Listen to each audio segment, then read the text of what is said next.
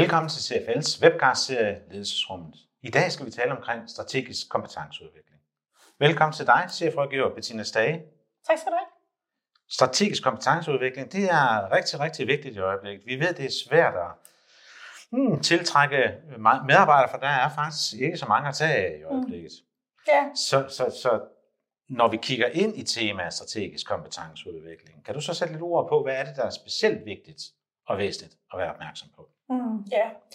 Altså vi er jo i øjeblikket en situation, hvor jeg tror, det var cirka 966.000. Noget af den stil, der skiftede job i 2022. 966.000? Ja, og det svarer sådan cirka til en tredjedel af arbejdskraften. Ja. Og det betyder jo, hvis man skal lykkes med det som virksomhed, så at have så høj en personaleomsætning, så kræver det jo noget, altså at sikre, at folk har de rette kompetencer. Mm. Fordi hvis man ikke er i organisationen så lang tid, hvordan får man så folk hurtigt op at flyve? Mm. Det kan selvfølgelig handle om preboarding, og det handler om onboarding, men det handler jo også om at sikre, at folk har de rette kompetencer. Ja, jeg bliver lidt nysgerrig. Mm. Hvis vi ikke har vores medarbejdere i organisationen så lang tid, så skal vi finde ud af, hvordan sikrer vi, at de har de rigtige kompetencer. Mm. Men er der ikke også noget, der hedder, hvordan kan vi sikre, at de bliver der noget længere tid? Bestemt. Ja. Bestemt. Hvad er tækket på det? Yeah. Og har det noget med kompetenceudvikling at gøre, eller kan det overhovedet skille sig? Jo, det kan det godt have noget med at gøre. Altså, man taler selvfølgelig om, at meget handler om den der sense of belonging, eller tilknytning, som det hedder. At folk kan se sig selv i den organisation, de er i. Yeah. Det er en væsentlig del af det. Og noget andet handler selvfølgelig om at sikre, at, man sørger for, at det er det rette hold, man får sat. Den hurtige vej til forandringer er jo at sætte et nyt hold, hvis man skal se sådan på det. Yeah. Men rigtig mange organisationer er i øjeblikket en situation, hvor man ikke bare lige kan få det, man ønsker. Ja. Så hvad gør man så? Så der kommer den strategiske kompetenceudvikling for alvor i spil. Og det kommer faktisk også i spil i forhold til, at man flere organisationer eller virksomheder har fået kortere og kortere strategihorisonter. Så det, der var gårsdagens stjerner i organisationen, er måske pludselig ikke morgendagens stjerner. Nej. Altså hvis man skal se på nogle af de sådan megatrends, der sådan, præger billedet, jamen, så er det jo langt været digital transformation, grønne omstilling og så videre. Altså det er jo eksempler på megatrends, der går ind og præger organisationers rammebetingelser, og dermed også både den strategi, man har selvfølgelig, men også de kompetencer, der er brug for, at man kan realisere strategi. Så man kan jo lave den fineste strategi, men hvis man ikke dels har de mennesker, der skal til, for at det kan løses, eller de mennesker har de kompetencer, der skal til, så nytter det jo ikke noget. Men strategisk kompetenceudvikling, jeg tænker, jeg har været med i gamet i mange år, og kompetenceudvikling, det har jo også altid været, og vi taler livslang læring, og hvad ved jeg. Men det jeg hører, det er, at når du taler strategisk kompetenceudvikling, så begynder vi at løfte kompetenceudvikling helt op på allerøverste niveau. Nu sidder vi faktisk oppe i et direktionslokale. Ja, det gør det. Nu er det ikke HR, der sidder dernede og skal finde nogle AMO-kurser, eller, som kan være fine og gode nok og alt det der, men det er ikke så meget det. Vi skal op i helikopteren, vi skal op i det strategiske rum, vi skal have forpligtet direktionen i en gensidighed omkring, hvad skal vi gøre? I den grad. Ja. Altså man kan sige, at det at kunne arbejde med strategisk kompetenceudvikling, jamen det er en kerneopgave for en direktion, fordi det er jo det, der er fundamentet for at sikre performance, vækst, at man hele tiden kan løse kerneopgaven. Ja. Det er relativt vigtigt. Så derfor må man sige, at det er løftet fra at være, at man så udløbende kurser, til at det er kommet op på et strategisk niveau. Yeah. Og det hænger selvfølgelig tæt sammen med evnen til at målnedbryde. Altså, hvad tænker du på der? Jamen helt konkret, så kan man sige, når man har en strategi og nogle overordnede strategiske mål, must win battles, eller hvad man ikke kan, det kan være, at det har kært bank, han har mange navne, ikke? Så er kunsten selvfølgelig at få de her overordnede strategiske mål nedbrudt til mål på lavere niveau i organisationen, og i det sidste ende, for de her mål oversat til nogle kompetencer, der har brug for. Og så kan man på den baggrund begynde at lave noget gap-analyse, tænker altså, hvad er forskellen på det kræves, for at vi kan levere på strategier, på målsætninger, og hvad er det for kompetencer, vi har in-house lige nu? Og det der imellem, det er så det, vi skal udvikle. Yes. Men så gør vi det bevidst i forhold til vores forretning. Altså, sådan du siger det. Ja, bestemt, fordi altså, det kan ikke nytte noget, at man tænker, at jeg kunne rigtig godt tænke mig at kurse i servokrætisk. Ja. Fint nok, men det har bare ikke sådan noget strategi. Så kunsten er ligesom at sikre, at men også kompetenceudvikle folk, så det er det reelt set at bruge for. Ikke? Ja, altså, og skarpe opmærksom på det. Yes. Ja. Ja.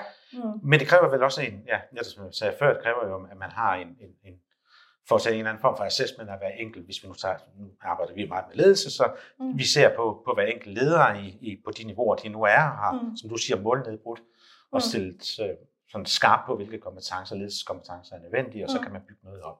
Ja.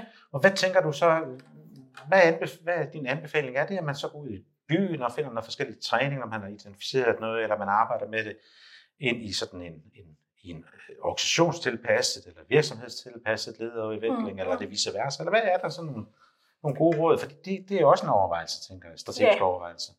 Altså, jeg vil sige, man skal selvfølgelig være skarp på, hvis du taler leder, hvad er det for et ledelsesgrundlag, vi har? Hvad vil det sige, at være en god leder her? Altså, det er jo ikke bare en personlig sag. Altså, der stemmer man jo ind på et hold. Ja. Så der bliver man jo nødt til, som organisationens virksomhed har en holdning til, hvad er god ledelse her, så man ligesom sikrer, at ens leder egentlig også stemmer ind på det hold og kan levere i overensstemmelse med sådan, som man gerne vil have, der bliver bedrevet ledelse. Ikke? Og det er jo en del af den strategiske forudsætning for at arbejde med kompetenceudvikling. Det er, at man er skarp på, hvad forventer vi her? Ja. Ja. Jeg bliver lidt nysgerrig, fordi jeg kommer i mange organisationer. Hvad tænker du, er virksomhederne gode til det? Ja, det var måske det er måske et lidt ledende spørgsmål. Ja, det tænkte jeg måske også, det var. Men hvis jeg alligevel skal komme med derude den vej, så vil jeg nok sige, at jeg oplever, at der er nogle organisationer, der er lidt udfordret på det. Altså i de senere år, hvis jeg skal være sådan helt konkret, for eksempel rigtig mange organisationer har været optaget af digital transformation, som jo ikke bare er et IT-projekt. Det er jo lige så meget nærmest et HR-projekt, kan det i virkeligheden at sige, i hvert fald et strategisk projekt. Og der kan man jo sige, fint nok for eksempel implementere RPA-teknologi og alt muligt andet, men man nytter det, hvis medarbejderne ikke har de kompetencer, der skal til. Nej. Så det er lidt det der med at se egentlig hele linjen ned, ikke? Altså at få det koblet, få det omsat til kompetencer, få mål på, hvordan er niveauet nu, og hvad er det for kompetencer, vi tænker, der er brug for fremadrettet. Hvordan får vi, nu talte vi før om, at HR måske sådan lidt illusorisk, eller hvad ved jeg, sådan, de sad hernede, og så lavede de nogle kurser, det kaldte vi kompetenceudvikling. Nu siger vi, nu skal vi op i direktionslokalet og sidde. Og det er jo også en eller anden form for forandring. Nu er det lige pludselig HR, vi taler i direktionslokalet. Hvordan får vi så den øvrige del af direktionen til at sige, det er kaldt mig også vigtigt. Vi skal faktisk bruge tid og energi på det her. Og med den der antagelse om, at man måske har fokus på noget andet drift, som man måske vurderer er vigtigere. Hvordan får man lavet det der bare ind? Jamen, det er jo kroner og øre. Altså for at helt ærlig, det er jo kroner og øre. Vi skal tale kroner og øre. Altså, jeg kan jo ikke lade mig tænke, har man råd til at lade være? Ja. Altså, men det er jo nemt at sige, ikke? Jo, men man kan jo sagtens gå ind og lave en return on investment på, så hvad koster det, hvis det tager lige 6 måneder længere, inden vi får realiseret vores strategi, eller hvis vi får medarbejdere, der går ned med stress, fordi de ikke har de rette kompetencer til at løse deres opgaver osv. Så det er en relativt god forretning, vil jeg sige. Nu er jeg selv økonom, så jeg er også vant til at tænke kroner og øre, når det handler omkring kompetencer, og det kan godt betale sig. Men det er også godt råd, hvis du sidder i HR, for eksempel, eller hvis du selv sidder i direktionen, og skal andre i direktionen overbevise, om det er en god idé, det er faktisk at kigge meget præcis på, hvad er kosten? Ja.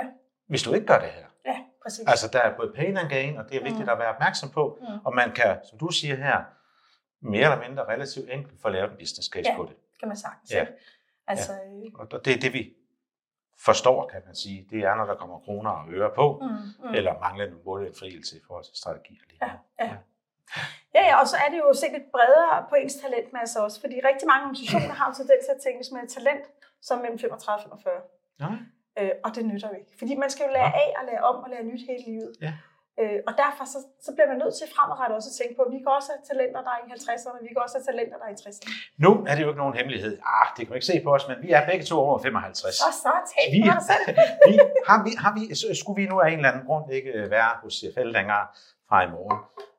Er vi så overhovedet attraktive for arbejdsmarkedet, som det ser ud nu?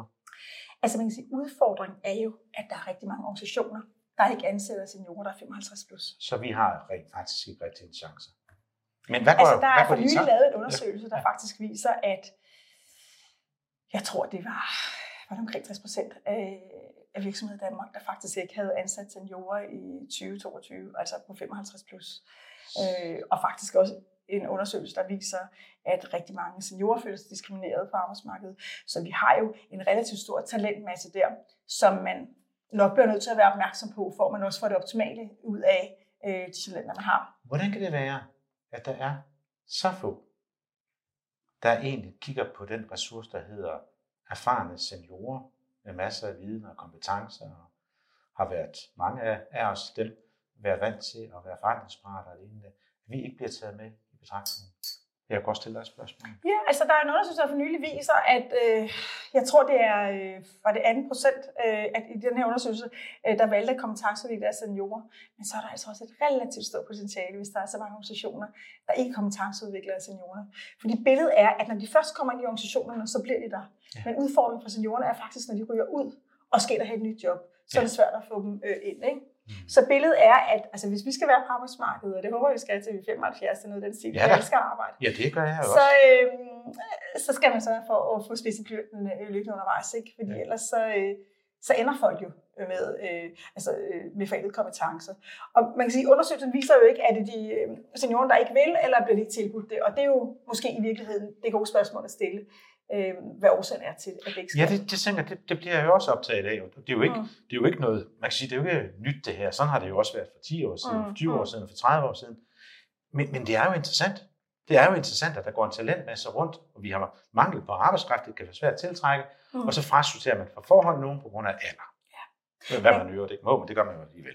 Ja, altså man må ikke længere registrere det i rekrutteringssystemerne, så på den måde har man jo gjort nogle tiltag nu, ikke? Altså, kunne man i virkeligheden sige, at de af jer, som i jeres strategiske kompetenceudvikling og for den sags skyld rekruttering går ind og siger, at seniorer skal faktisk være en talentmasse, vi arbejder med og kompetenceudvikler på, fordi der er en god og bundsolid arbejdskraft i det, kunne komme foran i deres forretning på nogle områder? Nå, jeg tænker på en eller anden måde, altså der er jo også noget generationsledelse i det her, ikke? Altså, og nogle gange så er der, de unge generationer kan noget, nogle gange så kan de ældre generationer noget, som vi har prøvet flere gange. Det er måske nogle kriser, hvor man har måske lidt mere is i maven, hvis der er sådan en optakt i 7 måneder, hvor der kommer en krise, ikke? Altså, og der er jo egentlig, tænker jeg, det der rigtig, rigtig gode billede af, at når man sammen lykkes, så er det også typisk, fordi man bidrager med forskellige kompetencer. Ja. Og vi taler diversitet, og vi taler inklusion,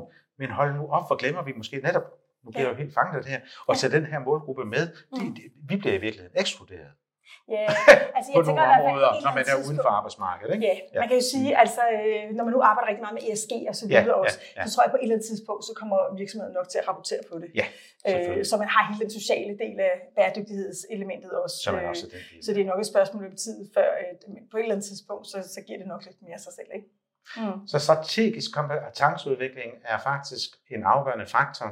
Og det er afgørende, at det bliver tænkt ind som en del af det, der foregår i dialogen i direktionslokalet, så det bliver forankret i jeres strategi, og så man står på mål for at gøre det rigtige for det rigtige med de rigtige tiltag og de rigtige udviklingsaktiviteter, for at sikre den stærkest mulige, skal man sige, forudsætning for, at I kan levere på jeres strategi og på jeres mål. Så kompetenceudvikling, det er ikke sådan noget, ja, det kan da være meget godt. Nej, det er faktisk need to have, det er must to do, og det er udgangspunktet. Tak fordi du kom forbi og berigede os, og tak fordi du så med og måske blev lidt inspireret.